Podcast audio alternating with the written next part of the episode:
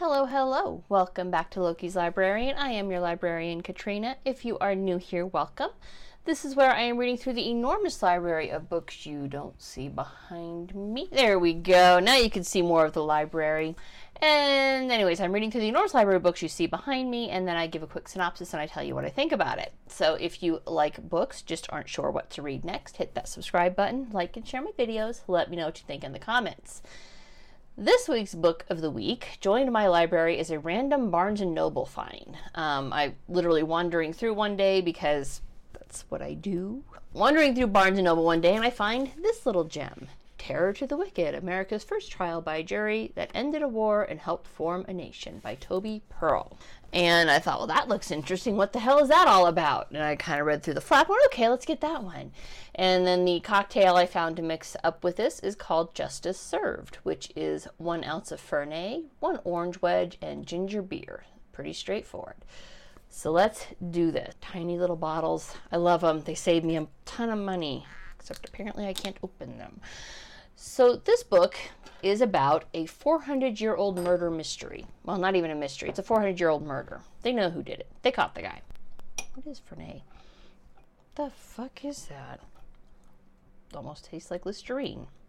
Anyways, it's a 400 year old murder. That's the short, short version of what this book is about. But Tobey Pearl does an excellent job kind of reconstructing what life was like in colonial America and kind of bringing to life just how fraught this situation was. Because um, it's not just a murder. That's, that's the easy answer. Oops. Getting ahead of myself. Not just the murder. That'll be interesting. I just realized this. It tastes slightly like Listerine and I just put orange in it. So that's, um, we're going to see how this goes. So when the colonists came over, the colonialists, excuse me, came over under royal charter from Great Britain, contrary to some revisionist historians, the servants who traveled with them were not, by and large, black slaves. Most of those that traveled as servants were Irish and English indentures. So, terms of indenture, indenture just means basically you are selling the rights to your life for X period of years, whatever the term of the indenture is. Anywhere from five to seven was typical. And during that time, you were, for all intents and purposes, the property of the person who owned your contract. It's, it's that simple, all right? And at the end of the five years or seven years or whatever your term of indenture was, pouring too fast, I forgot there was carbonation in the ginger beer five years was the most typical term of indenture. Okay. And the servant was basically free to go on about their life at the end of the five years. So when the indenture system was first implemented, the payoff was worth it. All right. Because yes, it sucked. For five years, you had to do the bidding of your contract holder, and that's. I mean, that's never fun, right? I mean, anybody who's ever worked in retail is aware how much that sucks. But when it was all over, the servant could expect 100 acres. That's pretty solid. 100 acres can get you started in life, right? This is a slightly stirred cocktail. Just enough to mix it up, it says. Sorry, I've never, ever, ever. I may not be garnishing this. I'm supposed to. Oh no.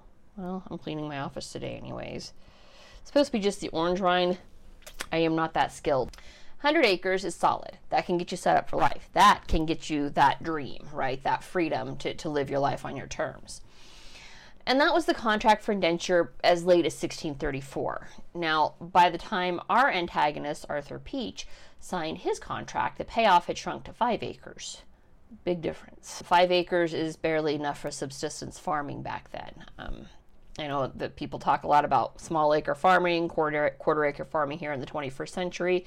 That's when you can supplement what you need to grow with what's at the local grocery store. Back then, five acres was barely enough to, to, to support yourself so by the time Peach's indenture would have ended in 1641, he basically would have been eligible for two suits, one for working, one for church. Not really worth it.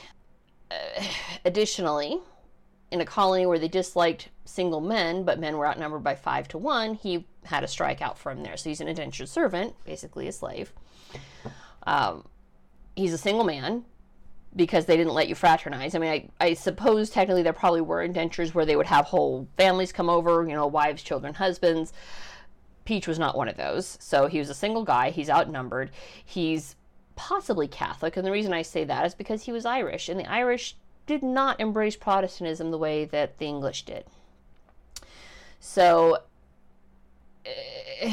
I, I mean, single he could remedy. Okay, even with the dearth of women in the colonies, he had caught the eye of a fellow indenture, Dorothy Temple, who was actually pregnant with Peach's child at the time these events took place. So there's a fourth strike. He, he's fraternizing among the indentures, which was prohibited. And he's Irish, which the English hate the Irish. They've they still hate the Irish, all right? Fun story. I used to work at Fitzgerald's Casino Hotel, which is an Irish themed casino, right? And for a while we had one of our bell people was very very British, very British, like from like from London British, right? And we had these backpackers come through once. This is a total tangent. We had these backpackers come through once who were from Ireland, actual Irish people. And he refused to help them. And so I eventually get them a bellman to get their bags up through. And I'm like, Simon, what the hell? Why aren't you helping them? They're customers. Well, they're Irish. They're barely even human, he says in his very upper crust British accent. And I was like, Simon, what the fuck, dude? So 400 years later, they're still barely even human to the English. And uh, throw in the possibility of Catholic, which the Protestants hated the Catholics even more than they hated Quakers. And there was a lot there that the colonists probably didn't like too much about Arthur Peach. So 1638, two and a half years into his indenture contract, Peach decides the payoff is no longer worth it and he's going to run. And under the terms of his contract, he's not allowed to leave Plymouth Colony, right? He is the legal property of his contract holder, in this case, one Edward Winslow, for as long as his indenture is in place. So Peach is barred from leaving Plymouth Colony, where the Winslow estate is located. But Peach has had decided he's had enough, and he wants freedom now. He doesn't want to wait. Now, one very key difference between indentured servants and actual slavery is that while they were not allowed to leave the colony, the indentures were allowed to gather at public houses when not working. And the public house in Plymouth Colony belonged to Stephen Hopkins. It wasn't first his home, he eventually turned it into Hopkins Tavern. Now, by and large, the Puritan colonists of the Plymouth Colony did not approve of public houses, all right? They Puritans, right? However, Hopkins was a Mayflower original. He was one of the survivors who came over on that Mayflower in 1620. And the intervening 18 years earned Hopkins some level of standing with the other colonists.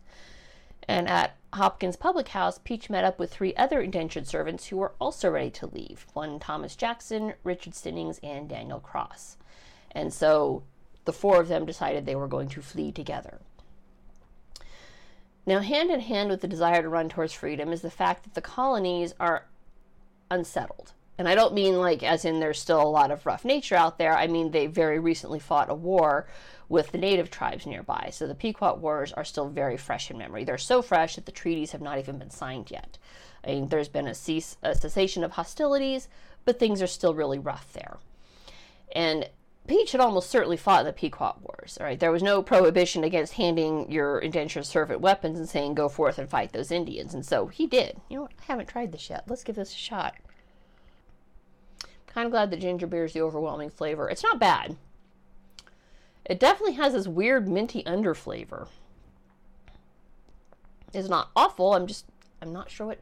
It's like mint ginger. Yes, mint ginger. I'm not sure how I feel about that. In addition to escaping their respective owners, the men also had to dodge potentially hostile native tribes, which in re- this region of Massachusetts were the, the Narragansett, the Nipmuc, and, Nipmuc, and the Wampanoag. However, only the Narragansett and the Wampanoag were big enough to be problematic, and those two tribes were pretty much constantly at war. The Nipmuc were like sworn liegemen to the Narragansett. They were they and they weren't property of, but they were a smaller tribe who held allegiance to the Narragansett. That's probably the best way I can describe it. The Nipmuc are there, but they're not the overriding concern to the colonists. The four men make their plans and they start their escape. And while wandering through the woods trying to navigate their way north, they are passed by a Nipmuc man who history remembers as Penowanyanquis. I'm very sorry if I am mispronouncing these words. Clearly, I do not speak Algonquin. That's not his name. No one actually knows what his name is. I mean, undoubtedly, his tribe at the time knew what his name was and who he was, but how he came to be called Penowanyanquis is kind of part of the story. So, the four escapees were surprised when Penowanyanquis passed them in the woods. And that night, as they lay there starving, it occurs to them that um, or at least to ringleader Peach, that if they kill the Indian guy, they could steal his supplies, and that might see them through their journey to freedom. So Peach, being the peach of a man he is, decides that murder is the answer to all of their problems. And when they catch up with Yankees the next day, Peach attacks the Nipmuc man, stabbing him several times with the blade that Peach had, which is like a short sword of some sort, probably the one he carried during the Pequot Wars. Um, Yankees manages to get away. He's severely wounded, but he escapes and he hides in the woods, while Peach and his gang kind of plunder what they can of his supplies and they keep moving on somewhere in all of this, I believe it was after the attack on Yankees, Peach and his gang are attacked, are sorry, not attacked, passed by colonist John Throckmorton, who kind of sensed they were up to no good. You, know, you get that sense in the back of your head, hey, these people are bad, and he spurs his horse on. He doesn't even slow down, and that's that's important. All right, this, this is essentially the sole witness to to what could have happened, right?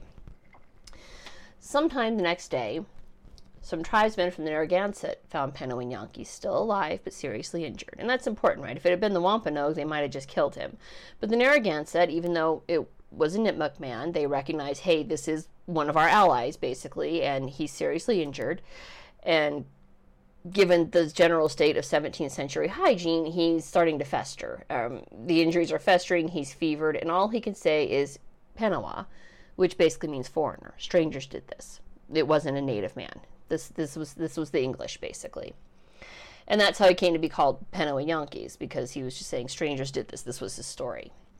And it was so important for him to say that, to get that out there, that he didn't say his own name. So while he's tribe undoubtedly knew who he was, and by, by his absence, of nothing else, and the Narragansett recognized that he was Nipmuc, we still don't know his name. And, and, I mean, there could be any number of reasons for that. There, there can be taboos against saying the name of the deceased, lest you tie them to this plane once they've passed. That's one thing. I just realized I'm holding my drink up like that.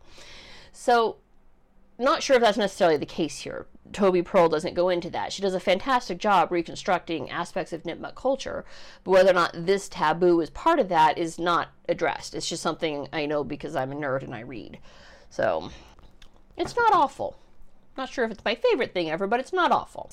Even with all the wilderness still in the bay, news travels fast, especially with Narragansett messengers who know the backways and all the woods. And by the time Peach and his band of runaway slaves, runaways make their way to William Blackstone's manor, news of Yankees surviving the attack had beat them there. And now it became a race to flee the colony before justice could catch up to them. So the Peach Gang headed towards Roger Williams' estate, who was known towards to be sympathetic towards those who are trying to escape indentured servitude. Uh, Williams' estate had the added, advantage of being in a different colony. The newly formed Isle of Rhodes, modern day Rhode Island. The, the Peach Gang staggered into the Williams estate and kindly warned Roger Williams and his wife and children of marauding Indians who had apparently mortally wounded another native in the forest. Williams offered the four men food and drink and rest before gathering up doctors from the area to try and help the wounded Penowanyanquis. Peach, recognizing that he's bought himself a very short delay, barely stopped to eat and then immediately continued their journey while Williams, with doctors Thomas James and John Green, hurried out to help Yankees, arriving just in time for Williams, who spoke fluent Algonquian. He, he was one of the people who was like, hey, we're in their land, we should maybe learn their ways. And so he did a lot of anthropological studies with the, with the native tribes. He, he got there just in time to hear Yankees' dying tale. And Williams, on hearing this story, immediately realized that the four men he had just sheltered were the guilty parties. So Williams while doctors Green and James try very hard to save Yankees, which to no avail, right? By this time he's too far gone. William sends his Indian slave, a boy named Will, to follow the men and alert authorities should the men land in, in or near a settlement. And then something highly problematic occurs. The body disappears.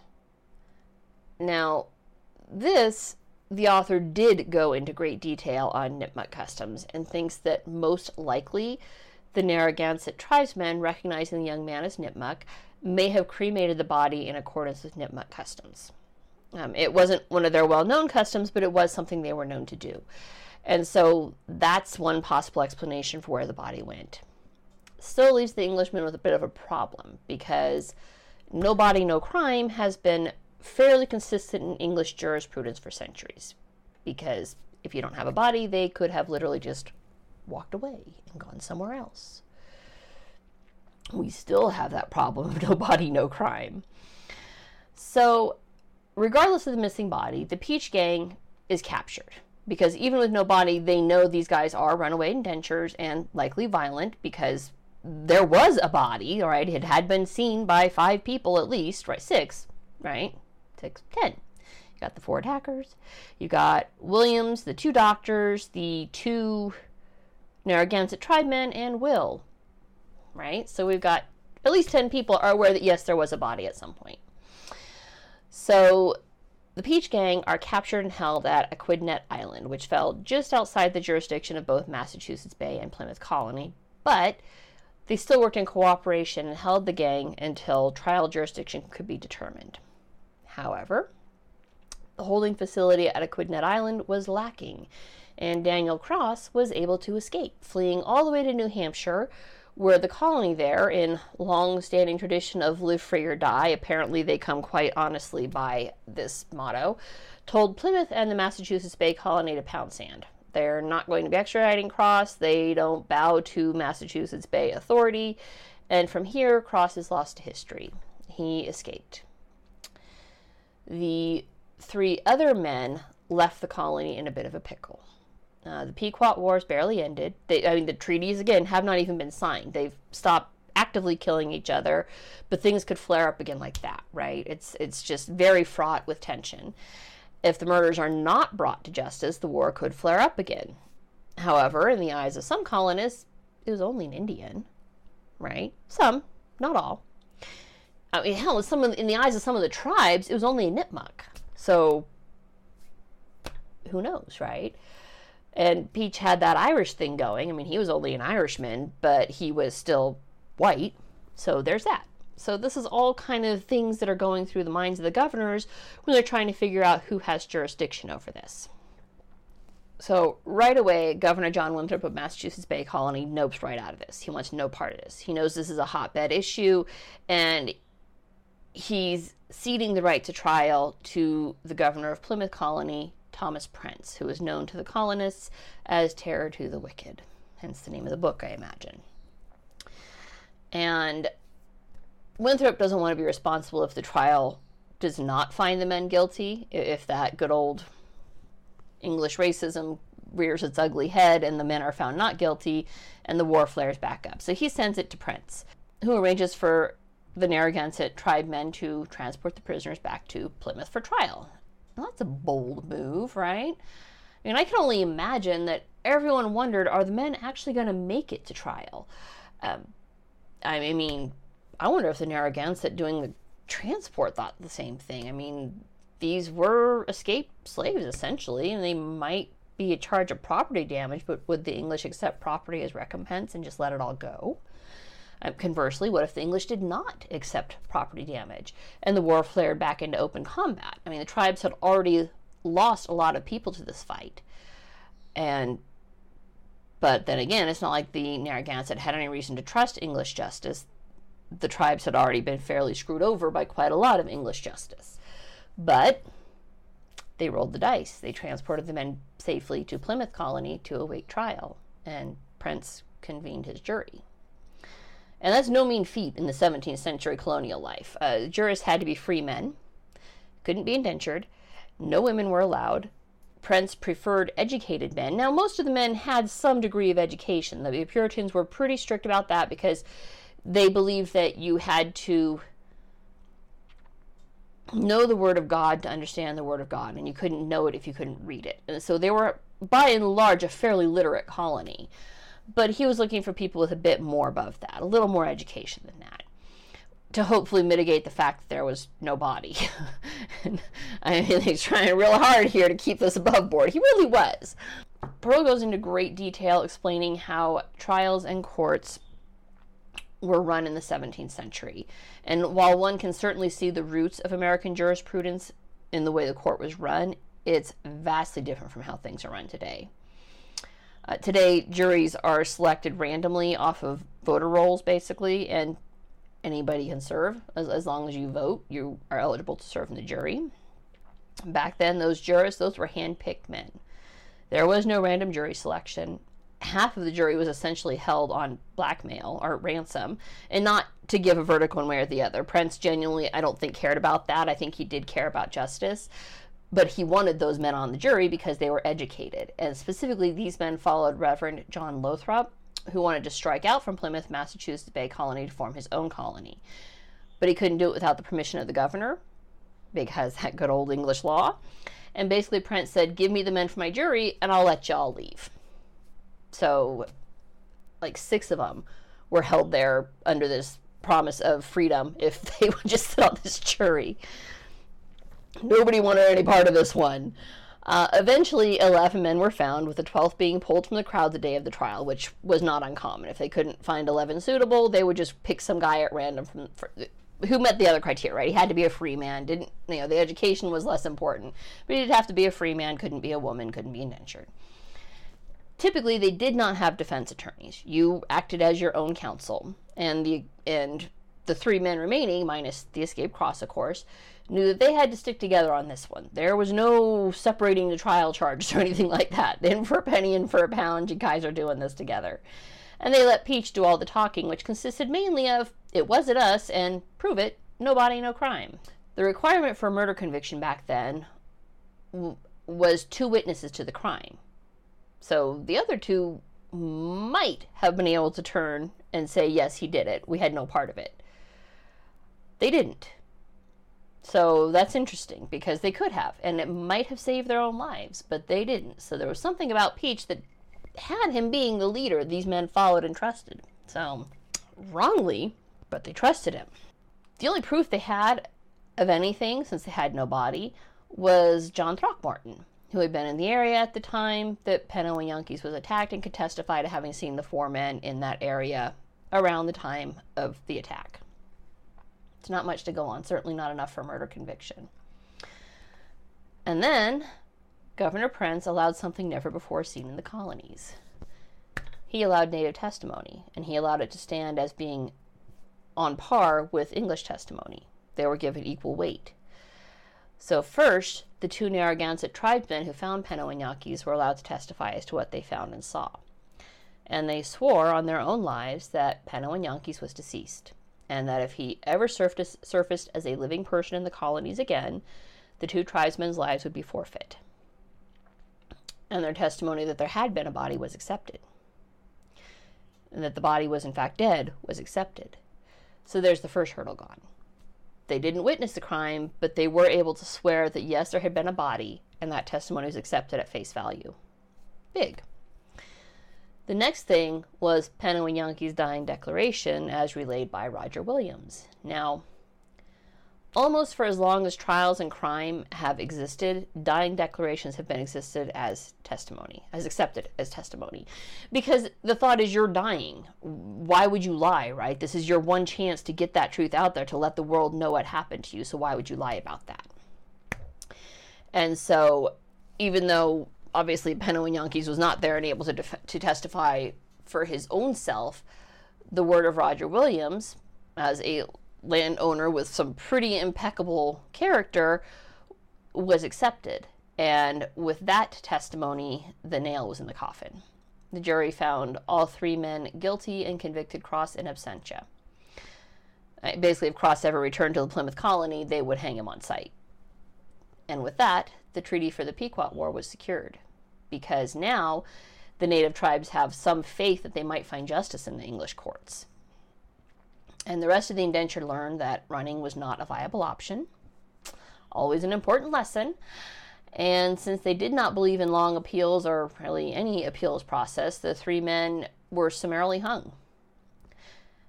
And I know there's going to be people out there, what about forensics? Well, they didn't have forensics. They didn't have forensics back then, right? this, and that didn't come about for a couple hundred years yet. Um, but they did have the this very Christian belief. And whether you're Catholic, Puritan, Quaker, Protestant, whatever, there's this very strong Christian belief that it's better to die with a clean conscience. And all three men did confess prior to climbing that ladder. They didn't have gallows, they had to climb a ladder and swing from a tree. It's pretty grim. Uh, there's nothing coerced about it. It's not like confessing would have commuted their sentence to life or anything like that. They had nothing to gain by confessing except maybe their immortal souls. This was really interesting reading. Uh, this was a piece of history that I mean I'd never heard of before. I can't imagine too many people have. Right? It, it's written partly like a history book, partly like a tracing of, of jurisprudence throughout America. So that was really fascinating. It is partly like an anthropological review of both the native tribes and colonial life in the 17th century. And I think it's important. It's an important piece of historical knowledge, like footnote. It practically is a footnote. I mean, this was the first trial by jury in America. And that's huge, right? The concept of trial by jury existed in England, but back then, over on the other side of the Atlantic Ocean, it was almost a formality at this point because everybody knew what the king wanted to have happen. All right. Here, the colonists are kind of on their own. So they've got to go by what they know of English law, which is trial by jury. And so they convene their jury and they follow those steps and they do everything they can to make this as fair as possible and, and to give both sides equal weight. And that's huge. And it's important because it shows that, contrary to popular belief, not all colonists were screaming bigots. Some of them did embrace that humanist learning of the Enlightenment. And that humanist learning of the Enlightenment pushed forward and helped make American courts. It, it helped us to create our foundation upon which everything is built. I quite like this book. I mean, it helps remind me the, of how much bullshit comes out of Hollywood. I mean, like how I know Puritans were not party animals, for example, but Hollywood would have you believe they were completely joyless. And here I found out they have public houses and premarital sex. Remember that Dorothy Temple chick? Yeah, they were not married when she had sex with Arthur Peach. Her child was definitely born out of wedlock. Uh, she was beaten for this after the child was born, but still. Something like 30% of women were pregnant at the time they were married in Puritan America. So so much for Hollywood history. I mean, this is why I read to learn what Hollywood doesn't want you to know. And that's it for this week. Let me know what you think in the comments, and I'll see you guys next week. Bye.